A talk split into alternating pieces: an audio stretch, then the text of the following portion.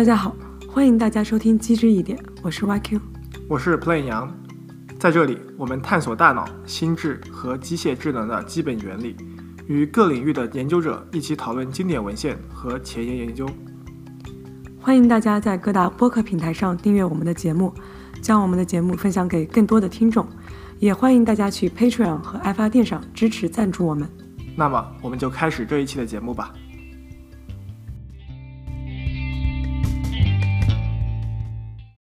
很多时候不用数，一眼看过去，我们往往就能知道前面有几个人、几辆车。在数量很小的时候，譬如只有一到四个人，我们往往一下就能知道精确的人数；而在五级以上的时候，我们虽然也能很快得出一个数量，但这个数量往往是一个粗略的估计，并不精确。识别数量的能力不只有成年人才有，不会说话的小婴儿和小动物也能区分数量的不同。这说明我们感知数量的能力并不来自于语言或数数。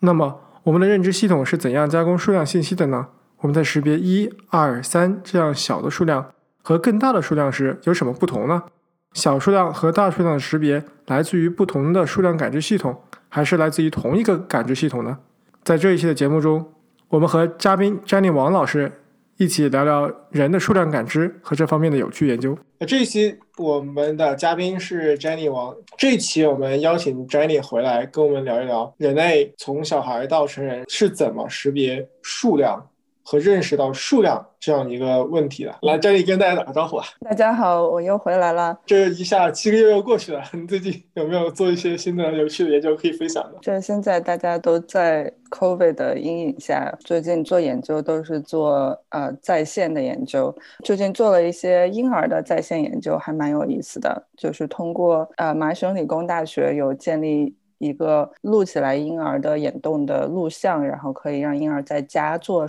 参与心心理学的实验，然后我有做两个有关数量方面的实验，比在实验室里做实验要快多了呢。哦，是吗？能不能跟我们稍微展开讲讲？就是你把一个实验放在网上，在 MIT 那个系统，然后婴儿的家长会抱着婴儿，然后打开摄像头来做这个实验，是吧？嗯，对的，就是婴儿的家长先在这个系统里面输入他们已经有的背景信息，然后根据婴儿的不同的年龄，系统会向他们推荐不同的研究，啊，然后大部分的研究都是让婴儿家长在家里面抱着婴儿对着摄像头，就像平常。呃，视频聊天一样，在电脑屏幕上面呈现不同的给婴儿看的刺激，就比如说像动画片啦，啊，不同的声声音啦这样子，然后通过这个摄像头啊，把婴儿的反应录下来，然后之后是研究者就可以通过这些录像来判断婴儿。在这个研究当中，他们在看哪里，对什么样的刺激比较感兴趣，等等等等。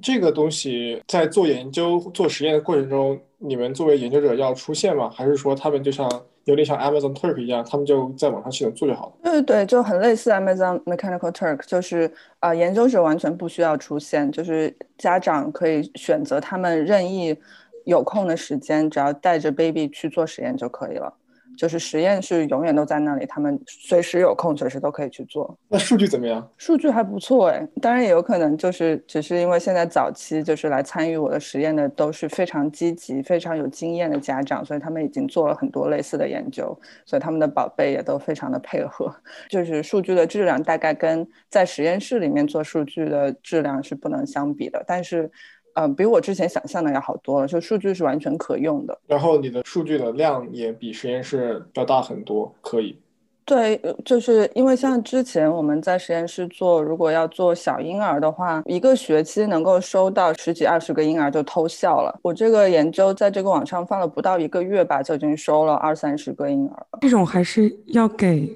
费用吗？还是怎样？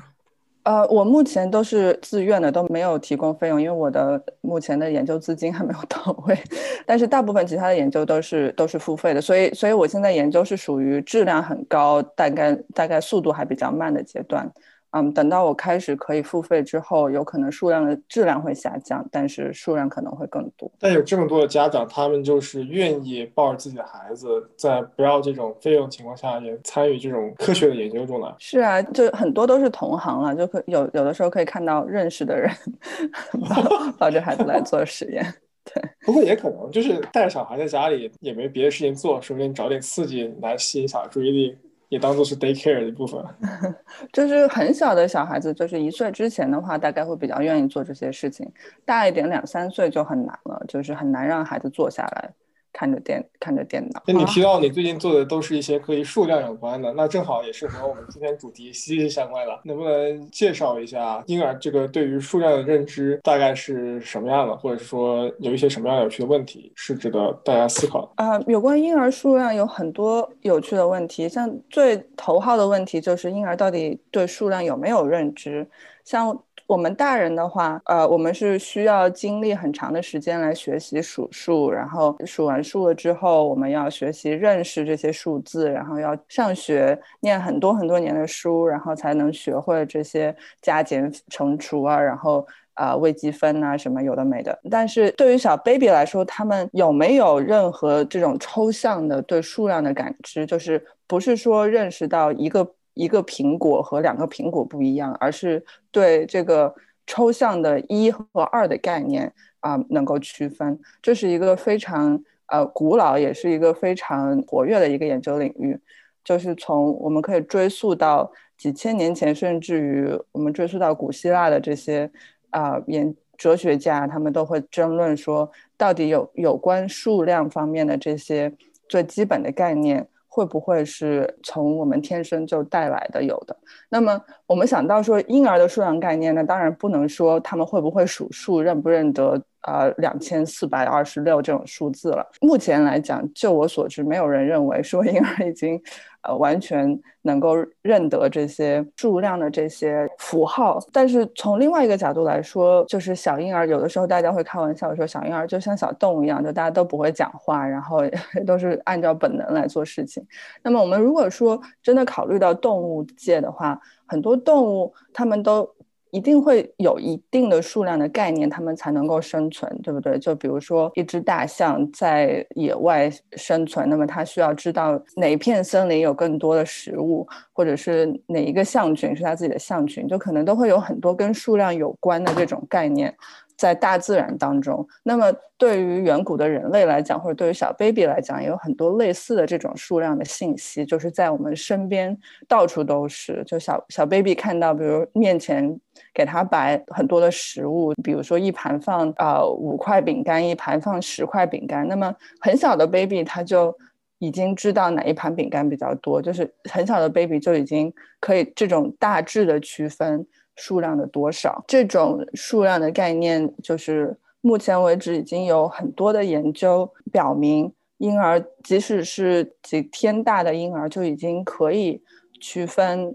就是大致的区分数量的多少了。一方面，我们觉得婴儿大概是会有一些基本的数量概念，但另一方面又有很多在学术界有很多的争论，这些数量的概念到底是有多么的数量，就是是不是单纯的数量的概念，还是说它是一些其他什么方面的概念，只是说。表现出来是类似于像数量的概念，所以有很多很多未解的问题。那我们就可以过渡到这个数字系统了吗？这个研究中是不是有说，就是对数量的概念其实是有两个不同的系统来表征的，是这样吗？这是一个非常，也是一个就是现在啊争论非常激烈的问题。支持这个两个数字系统的这个理论的，嗯，主要的证据来源就是。啊，来源于还是我们小婴儿在做不同的任务的时候，他会表现出来不同的行为。就比如说，啊，像我们刚才所说的，如果给小婴儿看不同的数量，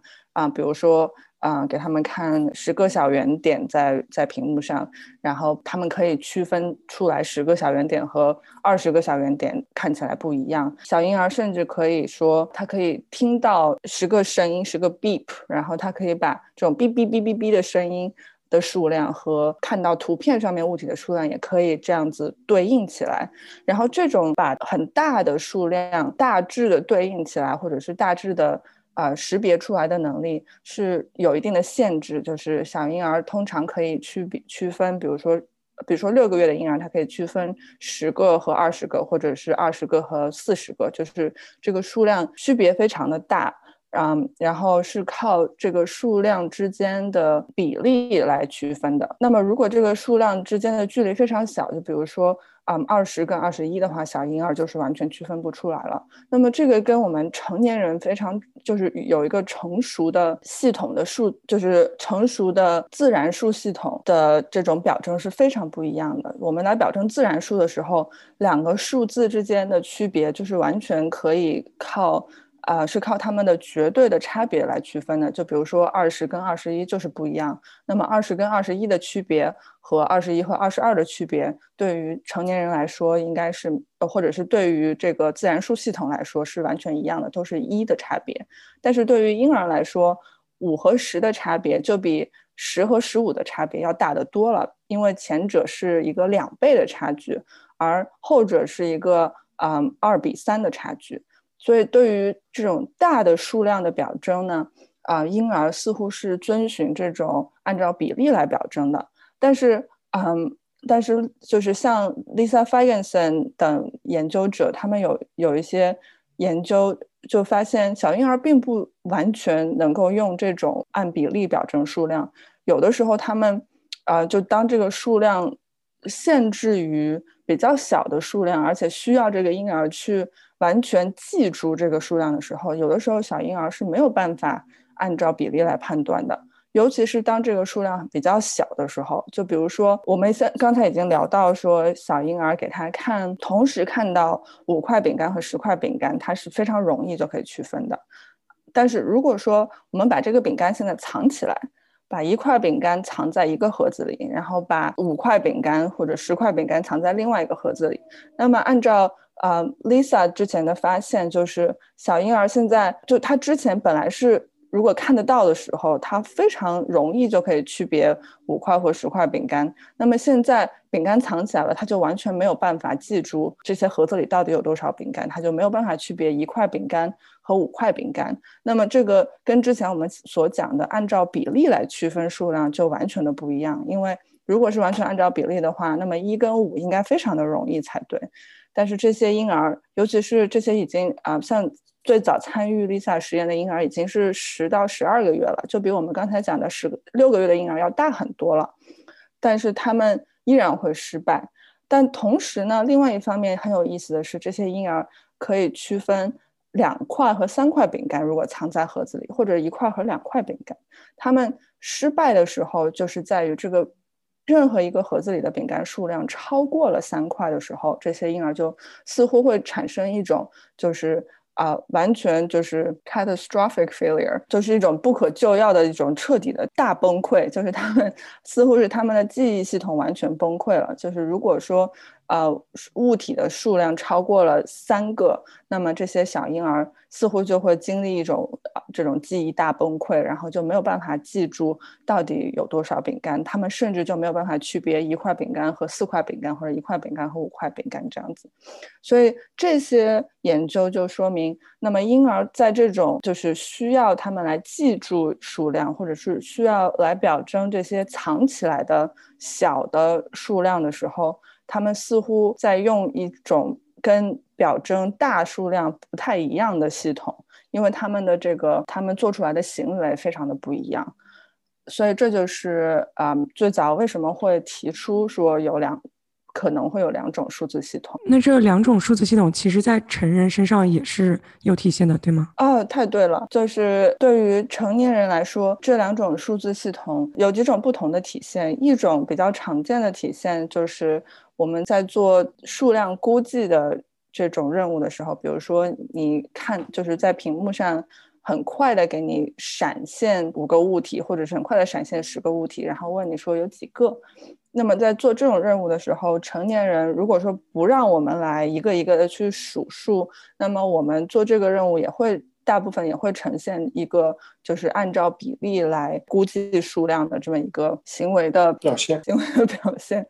所以就比如说，呃，如果说是估计十个的话，那么大概大家的答案就会在。有可能会说是八个，有可能会说是十二个，有可能会说是十个。啊，如果说是要去估算二十个的话，那么这个误差就会更大，就有可能会猜十五个，有可能会猜二十五个甚至三十个这样子。所以就随着数量变大，我们来估值的这个误差也会变大。那么有意思的是，通常来讲做这个任务的时候，对于小比较小的数字，比如说一到四这些小数的时候，即使是给的时间非常非常少，或者甚至于说。嗯，不允许我们来数，啊，有任何形式的数数。比如说，我们需要做啊，verbal shadowing，就是我们需要在做这个任务的同时，啊，嘴巴里面要念叨着一些跟任务完全没有关系的其他的东西来分散注意力。那么，即使是在这种情况下，对于小的数量，一一般来讲是一到四，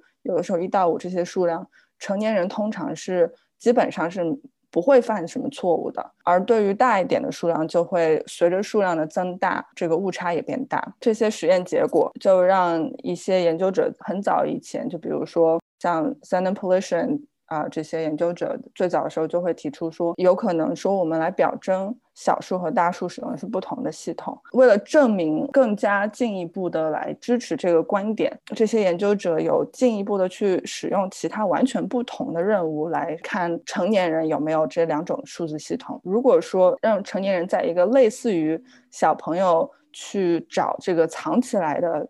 物体的这种这种任务的时候，成年人会不会有一个类似的这种记忆系统大崩溃的这么一个状态？以 z e n n Pollution 为代表的啊，很多很多研究者很多年以来有发现一些结果，就是就是如果说成年人在有时间限制，然后有很的情况下，如果需要同时记住很多不同的物体，如果就比如说有很多很多的小球在屏幕上面跑来跑去，那么在这种情况下，成年人也只能记住有限的很少的几个物体，那么其他的物体通常会被忘记。就类似的这些结果啊，和之前数量估计的结果结合在一起，就让很多的研究者提出说这两个。不同的数字系统似乎同时还在限制着成年人在不同的任务当中的表现。所以就是可以总结一下，就是说对于比较大的数量，我们的表征是一种比较近似的表征，对吗？如果我们在区分大的数量的区别上，主要是靠这两个，比如说这两堆饼干的，嗯，数量的 ratio 的比较，得出一个大概的比较。但是在比较小的数值，比如说一到四。我们就可以具体的识别出来，并且应该也是很快的，对吗？对对，就是呃，对于因为这些任务都是要求，尤其是对于成年人来讲，这些任务都是在屏幕上呈现非常短的时间，然后要求不能使用啊，就是我们的已经有的数数的系统，所以所以这两个系统都是被认为是非常自动的、非常非常快速的系统。就是这一系列的。呃，实验成人的和小孩的实验引出来的一个假设，就是有两个在质上完全就是 qualitative different 的这样的数字系统，对吧？就是关于数字识别，就是数量认知的一个假设。然后这个刚才说到关于成人，还有。关于成员的 working memory，就工作记忆，其实也有一个类似的结果，就是发现大家在记一到三个东西的时候，就基本上不会出错，但是超过三个就开始这个错误率就是随着数量需要被记住的物体的数量而降低。然后这样也引发很多就是关于工作记忆的这种模型的，或者是背后的机制的一些一些就是猜测嘛。另一方面，就是如果我们认为它是两个完全不同系统，那么我们确实可以比较好的把这两个类型去进行区分，然后就直接分别研究就好了。但另一方面，有人也会认为这两个表征之间其实是没有一个质上面的差别的，而是只有就是只是数量上的差别。对吧？就是背后其实人脑中只有一套数字系统或者是数量系统，然后通过这个数量系统它本身有一些性质，然后这些数学性质导致你看起来行为上面是表现成了两种不一样的 categorical 的这种啊差异，对吧？这就是另外一派一直想要说明的一个一个假设，或者是和这个之前我们提到的这个两个数量系统的假设的一个很。重要的这样的一个竞争对手，我觉得称这两个系统为两个数字数字系统或者两个数量系统本身有可能有一点误导，就是这么多一年以来，这些结果都指向说，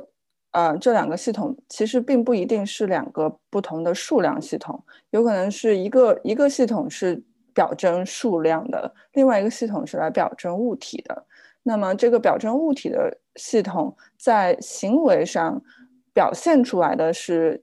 对于小小的数量的一个精确的表征。那么在实质上，有可能其实就是只是一个我们在啊试图记住这些有关物体的信息的时候的一个副产品。就是像刚才所提到的这些，嗯，相相当于有三，呃，大致有三类。支持这个两个数量系统的证据，一方面是来自于婴幼儿的研究，一方面是来自于成年人对于数量猜测的研究，另一方面是来自于成年人对于很多物体的这个多物体跟踪吧。我就如果我们的问题是说这些研究到底研究的是不是同样的一件事情，其实。都还是有很大争论的。另外一一个研究方向，我刚才没有太多的提到，就是因为一开始我们就讲说啊，我我们在在讲，因为要比较婴幼儿，然后要比较成人，所以我们都是在比较这些不需要用到数数或者不需要用到啊自然数的呃这些符号的时候的表征或者是这些任务。那么呃还有还有很多的研究证据是来源于。嗯，就是小小朋友在学习数数的过程当中，也有一些证据来表明说，他们可能是在使用不同的系统。就是非常有意思的一件事情，就是。呃，很多年以来，大家都认为说小朋友学数数就像学习语言的其他方面一样，嗯，就就是就是通过很多很多的重复，通过家长指着这个图书上面的呃红色的、绿色的兔子啊，什么小房子，然后小朋友也是这样学会一二三四五的。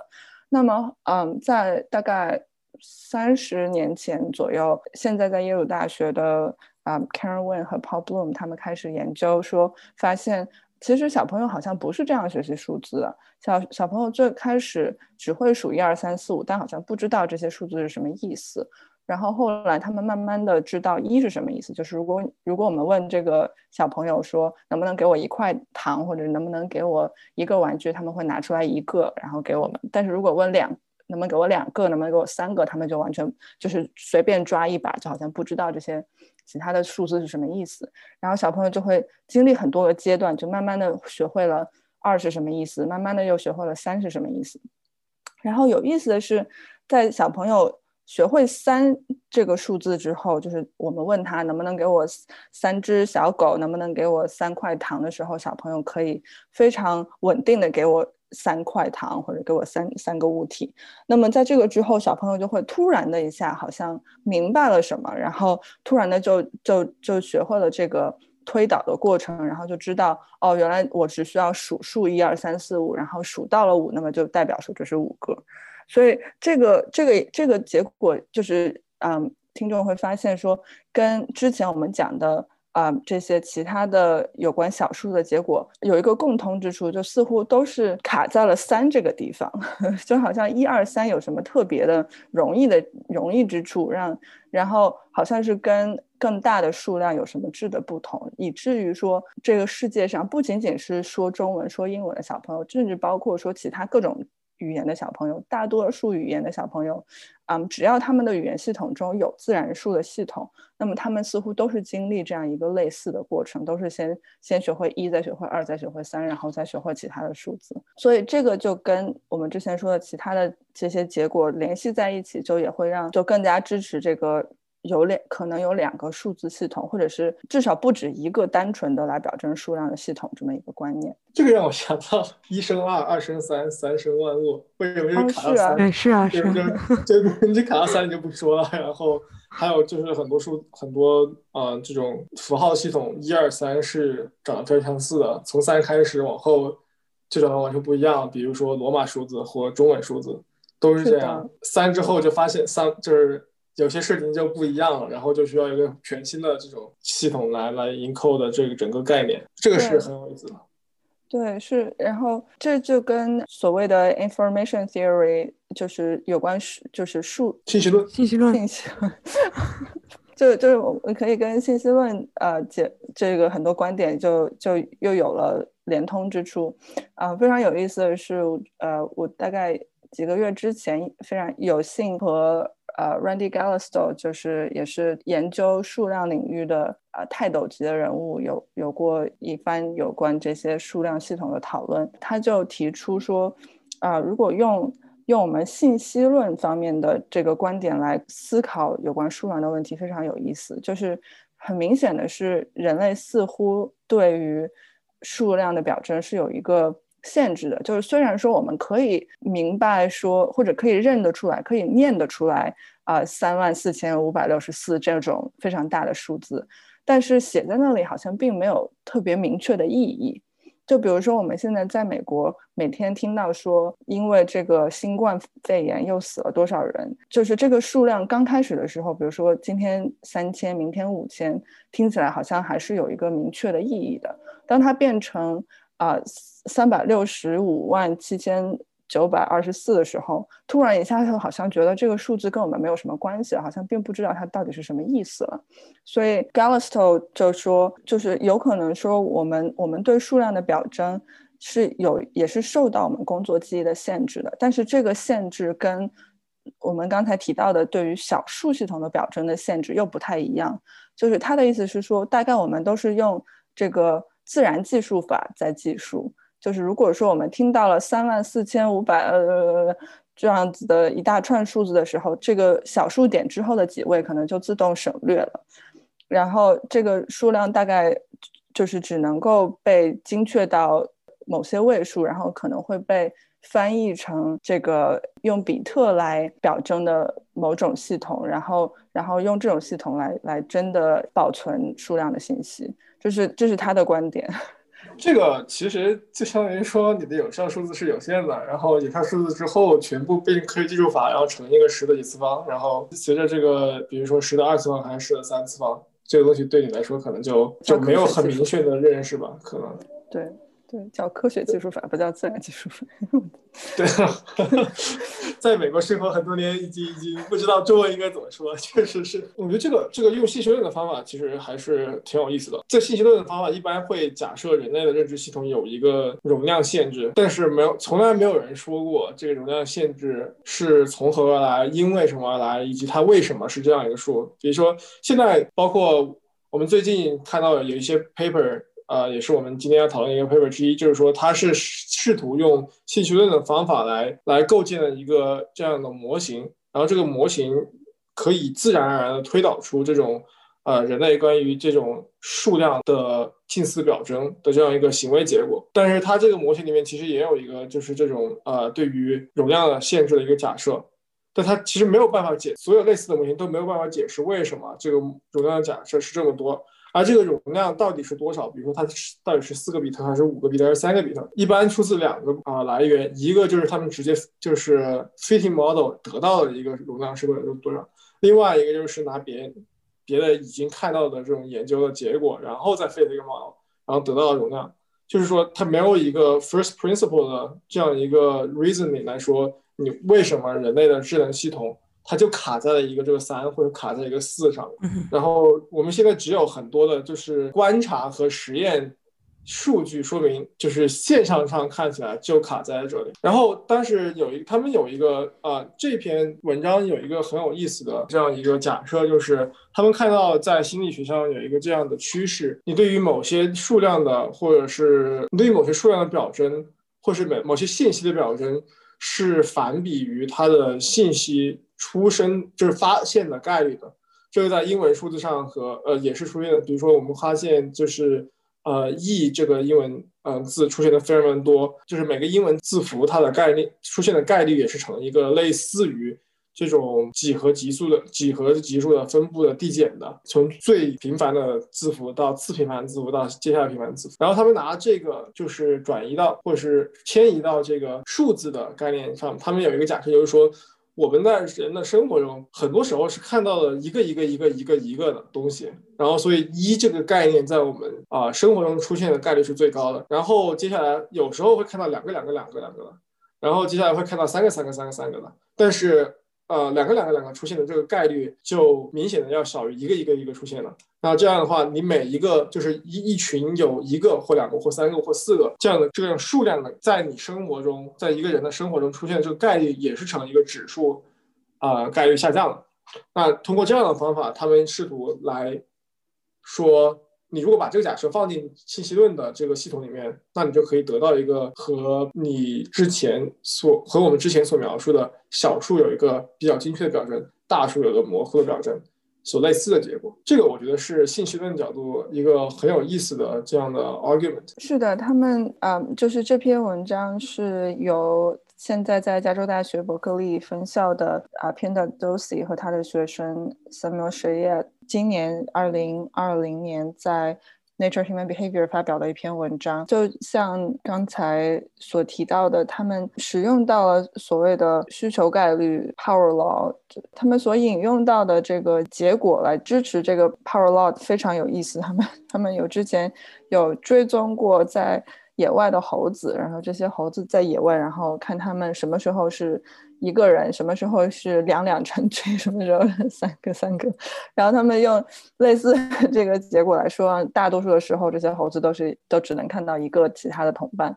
啊，那么其他的时候就是同伴的数量越多，他们看到的是这个机会越少。那么其实这个 power law 其实有更直接，就是更加符合直觉的解释，就是我们想要得到数字三，首先需要有一和二才才会有三。啊，所以自然的情况下，就是在真的这个物质世界当中，自然是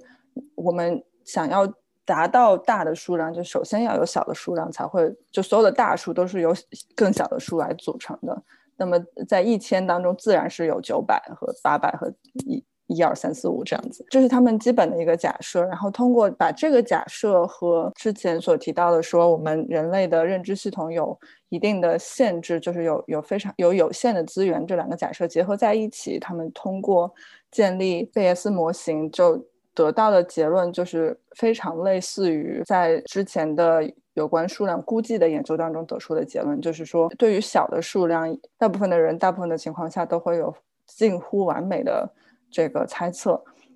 他们所得到的估计值是说，啊，差不多在这个人群，就是他们所有的这些被试的这个级别，他们的这个每秒钟大概可以收集四十八个比特的信息。啊，那么非常有意思的就是，他们所使用的这个研究的材料是，都是给这些成年人在屏幕上呈现一到十五个。啊，一模一样大小的圆圈，然后，然后任务就是让这些成年人去，他们这些是在大部分这些数据都是在 Amazon Mechanical Turk 上，所以就是让这些人去猜测说有多少个，有多少个点。当然，他们是没有什么其他的限制了，就是就是理论上来讲，这些人是可以去数数的。当然，他们呈现的时间非常的短，是在四十到六百四十毫秒之间。这个研究非常有意思，就像主持人刚才所提到的，它基本上是。嗯，似乎是用这个啊信息论的一些非常基本的假设，结合啊现在的一些这个数数据分析和建建建立模型的这些方法，似乎是得到了一些之前不同的数量系统结合在一起才可以解释的结果。但是这个研究也是有非常多的限制的，就比如说像我们刚才提到的，它并没有任何的数据能够。能够解释说这个结果适不适用于更大的数量，比如说，嗯，它也不能够告诉我们说，嗯，如果说就是理论上来讲，如果说我们限制大家这个数量数量猜测的这个最大的限制就是在于我们自己的认知资源的话，那么理论上来讲，如果我们不限制时间，就是无限的时间让你去猜测到底有多少个，理论上来讲，我们应该可以达到百分之百的正确率的。就是即使说我在屏幕上闪，就是呈现一千个物体，我只要给你足够长的时间，你都可以得出一千这个非常精确的结论。但是如果说打，就是如果说我们啊考虑到这种比较极端的例子的话，那么我就想回头来问问看，说那么它的这个模型的意义到底是在哪里？是是说告诉我们说，在非常短的时间内，如果让我们来数数的话，我数的非常的非常的糟糕呢？还是说真的是在解释这个在脱离了数数这个符号系统之后，类似于像对于婴儿的这种啊数量估计的任务当中，我们是不是也可以用信息论来解释啊人这个成年人的行为呢？另一方面，就是也是说他们提出的这个理论到底有没有办法来解释婴儿的这些结果？就是为什么小朋友他在看到一块饼干和四块饼干的时候，他就完全没有办法区分一块和四块，就是并不是说他时间不够，或者是啊，他他没有没有办法，就是区分一和四的这种比例，因为如果是一块饼干和两块饼干，这小朋友就可以区分得开了。这种结果似乎没有办法没有办法用这个这篇文章所提出来的这个模型来解释，但是这并不是说用信息论来来进一步的。啊，解释我们人类的数量估计能力，或者是各各方面的数量表征啊，是不对的。但 这个只是说明这一篇文章是有是受到一定限制的。那么，我觉得信息论大概是啊未来的研重要的研究方向之一。那比如说，一个很重要的课题就是，我们有没有办法来用信息论来解释婴儿的这些结果？就是有没有办法来解释为什么小婴儿在对小数。的这些任务当中，他他们会有这样完全跟大数任务不一样的表现，有有可能这些限制其实是可以用信息论来解释的，只是我们目前为止还没有还没有建立出来一个足够足够完善、足够复杂的模型。我感觉他这个文章后面好像提到，就是说考虑婴儿的时候会考虑到他的视觉工作记忆也比成人要小很多。就是这个文章它的假设是有两个部分的，一个是个体。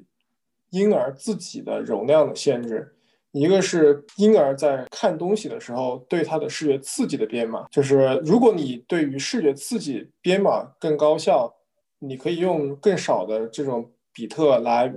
编码你所看到的刺激的话，那么你自然在你的个人的容量限制、认知容量限制一定情况下，你其实还是可以看到更多的，就是数到更多的数字的。那另一方面就是，如果说你自己的这个编码的能力是固定的，但是 somehow A 比 B 它的这认知能量更多的话，那么它也是能够看到更多的数，更更多的这个数到更准准确的数字的。这是一个好处，其实也是一个弊端，就是说你的个人的容量和你对于这个认知的和你对于视觉的编码的这个水平，这两个其实是呃 covariant 的，它是它们是斜变量。你这一个简这个实验本身它是没有告诉办法告诉你它们之间到底是一个什么样独立关系的。Jenny 之前提到的，就是说，如果给你很多很多秒，这个人就可以足数清楚所有的数字了。这个他，我其实也有相同的问呃疑惑，但是他有这个模型里面有一个很有意思的就是限制，就是说，啊，它的这个所谓的容量限制是取它自身容量限制和那个时间的一个一个命的。就是说，你可以花很多很多时间来看这个，但是时间到一定时间之后，真正受限制的还是你内在的一个很神奇的这样一个容量的限制，然后。我们不知道那个限制从哪里来，我们也不知道那个限制是为什么。反正就是你就有这个。这个文章其实让我想到了一九年的一篇 Science 的文章，也是用信息论的方法，就是他们的这个结构使用了很基础的信息论的底层的一些算法，然后它可以用这个算法推导出很多早年间对于心理，就是对于认知过程的一些假设。这篇文章也是，就是它它的真正的假设其实是一些。信息论上面的假设，但是它可以通过这样的假设和一些数学运算，反过来推出一个早年间我们对于数数量的这个建模中使用的一个啊假设，就是假设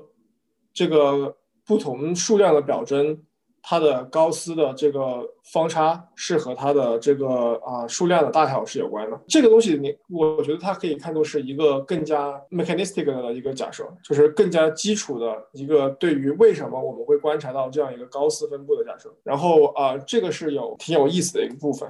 但是就像 Jenny 所说啊，这个实验本身其实是很有局限性的。它把所有的大小圆圈的大小都设置一样，这个当然是方便它。算这个比特估算这个比特数的数量，但是现在据我所知，几乎没有数量的实验是把所有的圆圈就是放大小一样的，因为你视觉上所看到的面积大小和这个数量它本身可能是一个混淆变量，所以在为了研究我们对于数量的认知的情况下，一般就会使得不同的数量的两个刺激之间，它们有相同的这个面积大小。这样的话，我们就知道这个人做任务的时候，他他我们我们测到的，他是确实是他的实数的能力，而不是说他数视觉刺激的能力。我想在就刚才提出的，就是有关作者这篇文章作者对于解释婴儿研究的一些可能有的想法，就比如说婴儿跟成年人来说，就更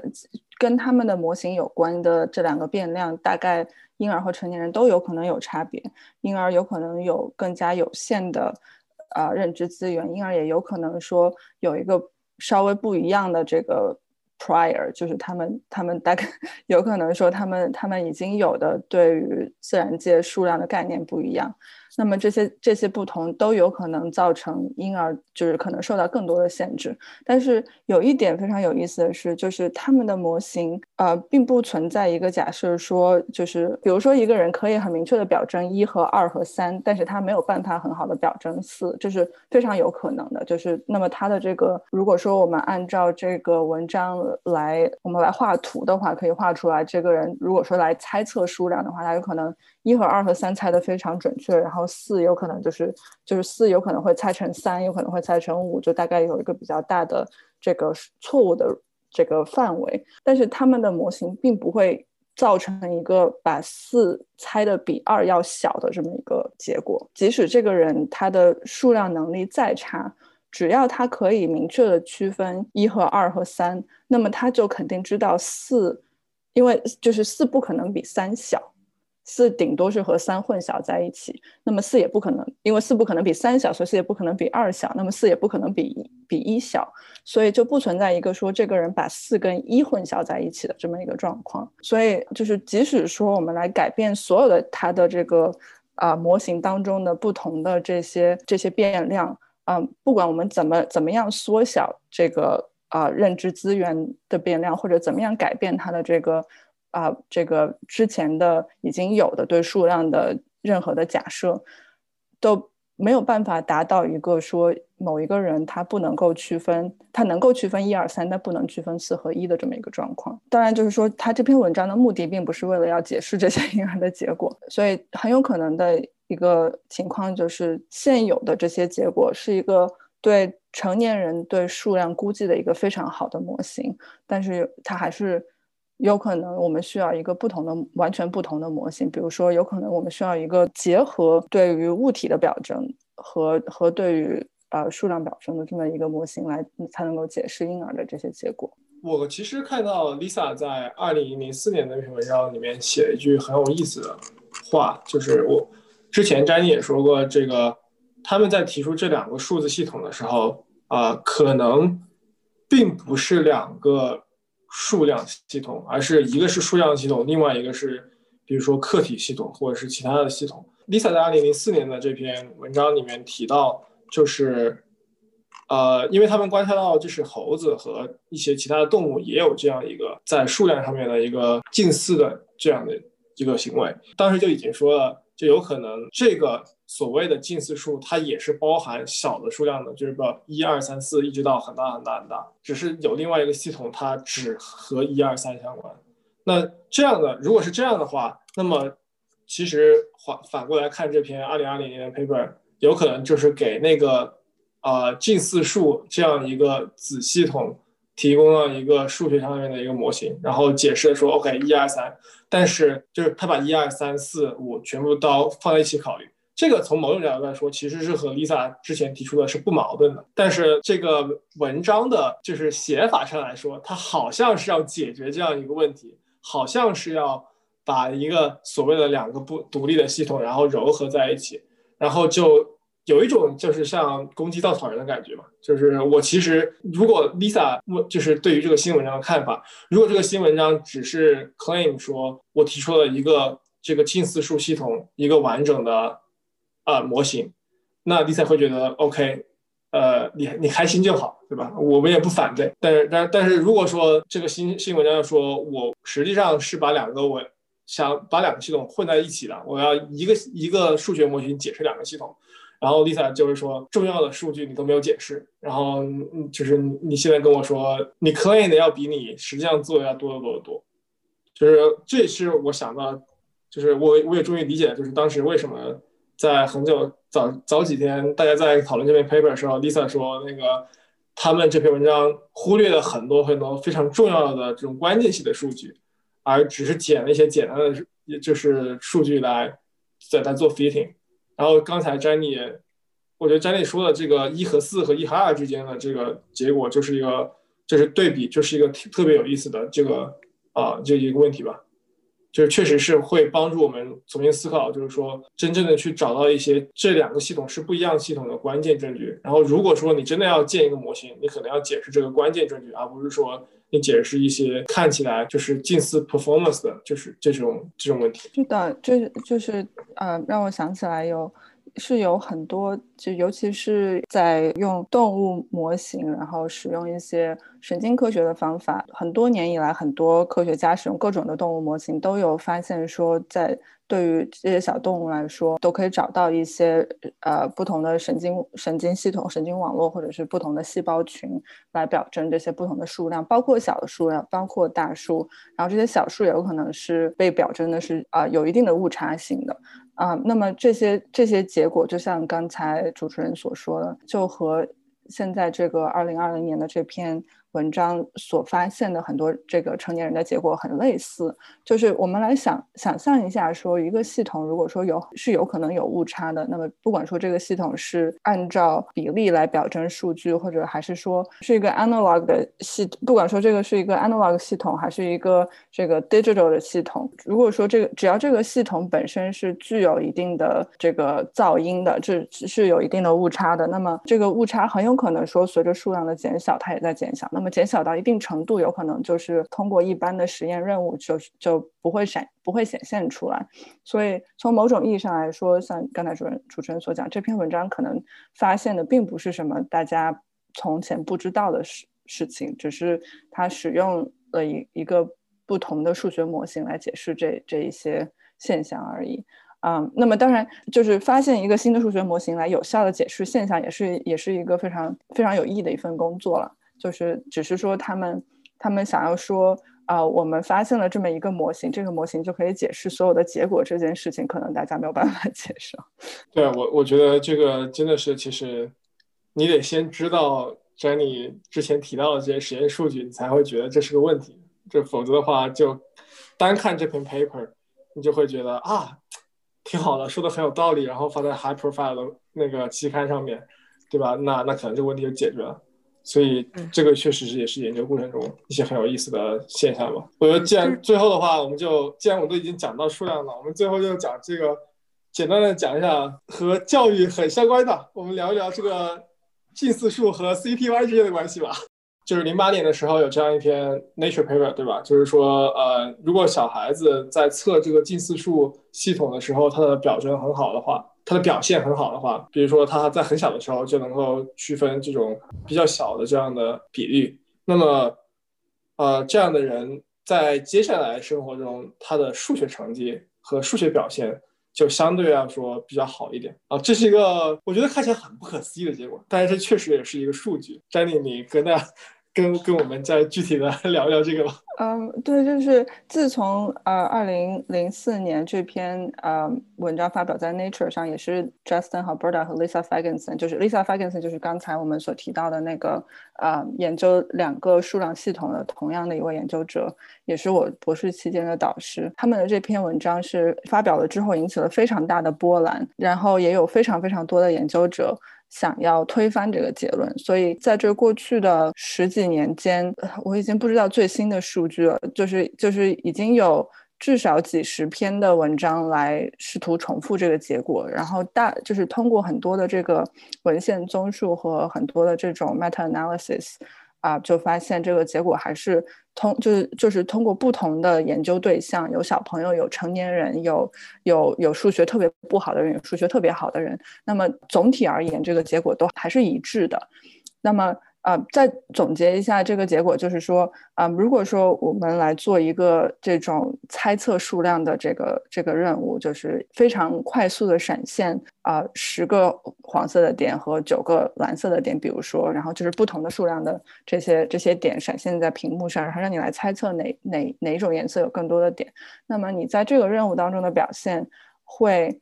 和你的数数学成绩，就是包括美国的高考的入学成绩 啊，或者是啊其他方面的这些类似的数学成绩，都就会有一个啊显著的相关。这个研究的意义到底何在？就是这个相关的来源。是哪里？就是引发了很多的后续的研究，比如说，嗯，有很多的人会测一些其他的相关的能力，比如说工作记忆的能力，比如说这个 executive function，就是啊，执行功能，执行功能的能，就其他方面智力测试的能力等等等等。即使在这些变量都被控制了之后，对于大数的估计能力和数学能力之间的这个相关还是显著的。那么最近几年，就是有一些工作就。包括我自己的一些工作在内，就是发现，如果说我们能够想出来一些办法，让让小朋友或者让大人的这个数量估计的能力变变得更好，或者变得更差，那么我们发现，在这之后，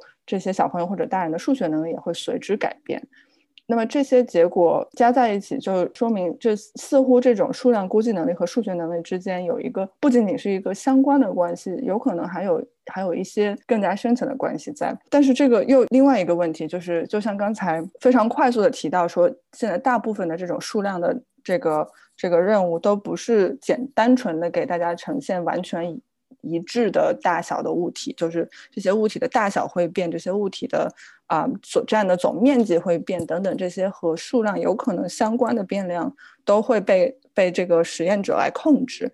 那么有一个问题就是说，嗯，我们所发现的相关到底是这种完全是在数量估计能力本身的这个相关，还是说是一种？把数量和其他的相关变量区分出来的这种能力，哦，像我们刚才说，如果是单纯的把呃这个执行功能呃来作为控制变量的话，呃是不影响这个大数估计和和数学成绩之间的相关的。但是我们有可能有一个有一个专门。专专门用来区分这些不同的数量关系的这么一个能力，所以现在就是有一个，就是包括我在内，还有还有一些其他的相关的工作研究者，比如说 Melissa Libertis，我们我们现在认为有可能就是造成这个相关的，是我们对于就是对于相当于是 filter out，或者是就是这种。能够关注于数量信息，就是在现实生活当中关注数数量信息的能力，或者是不被其他信息干扰的能力，有可能是真正造成啊，这个我们对数量估计和数学成绩之间的这个相关，有可能是是由这种能力来主导的。那么具体这个结果可能需要另外一期节目来 具体的阐述。可以可以，先预定先预定。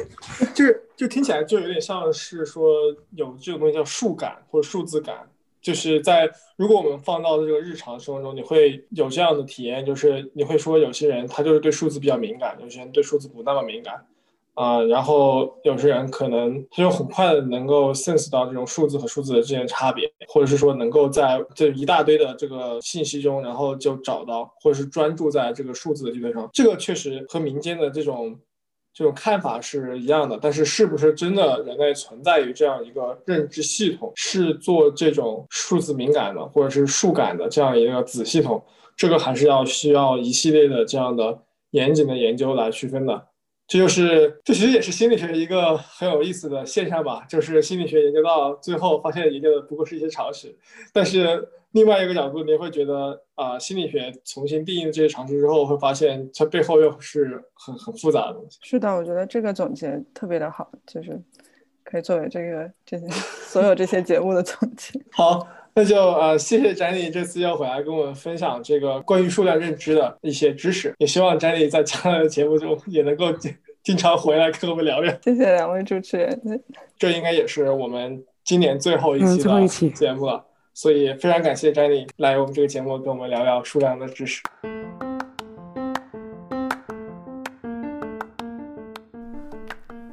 感谢大家收听我们这一期的节目。如果大家感兴趣，可以在 Apple Podcast。Spotify 以及 Castbox、Pocket Casts 等开放平台收听到我们的节目，也欢迎大家订阅我们的节目更新。国内的朋友可以在网易云音乐、喜马拉雅和国内的 Apple Podcast 找到我们的节目，节目的名称会是机智一点（括号 CN）。如果大家对我们讨论的主题和文献感兴趣，想了解更多的详情的话，也可以在我们的网站上找到更多的节目信息。我们的网站是 y2intelligences.com，同时我们也会在公众号“午后的笛卡尔”上更新节目信息。我们也有 Twitter handle y2intelligences 和 Facebook 主页，也欢迎大家给我们写邮件，分享想法、推荐文献和讨论嘉宾。我们的邮箱是 y2intelligences at gmail.com。那么大家下期见。大家下期见。